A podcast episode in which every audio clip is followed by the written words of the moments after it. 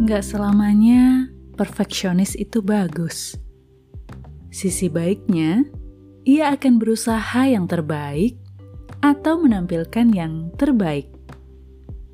Namun sisi buruknya, perfeksionis atau orang yang ingin segala-galanya sempurna bisa menyebabkan stres yang berujung depresi, merasa tidak bahagia dan tidak puas, merasa rendah diri, kesepian, marah, tidak sabaran, insomnia, sampai punya keinginan untuk bunuh diri. Waduh. Well, sebaik-baiknya kita membuat acara, serapi-rapinya kita menyusun rencana, selalu ada bagian yang tidak terduga atau tak kita mengerti. Sisihkan ruang untuk legawa, ikhlas, menerima keadaan atau sesuatu yang menimpa dengan tulus hati.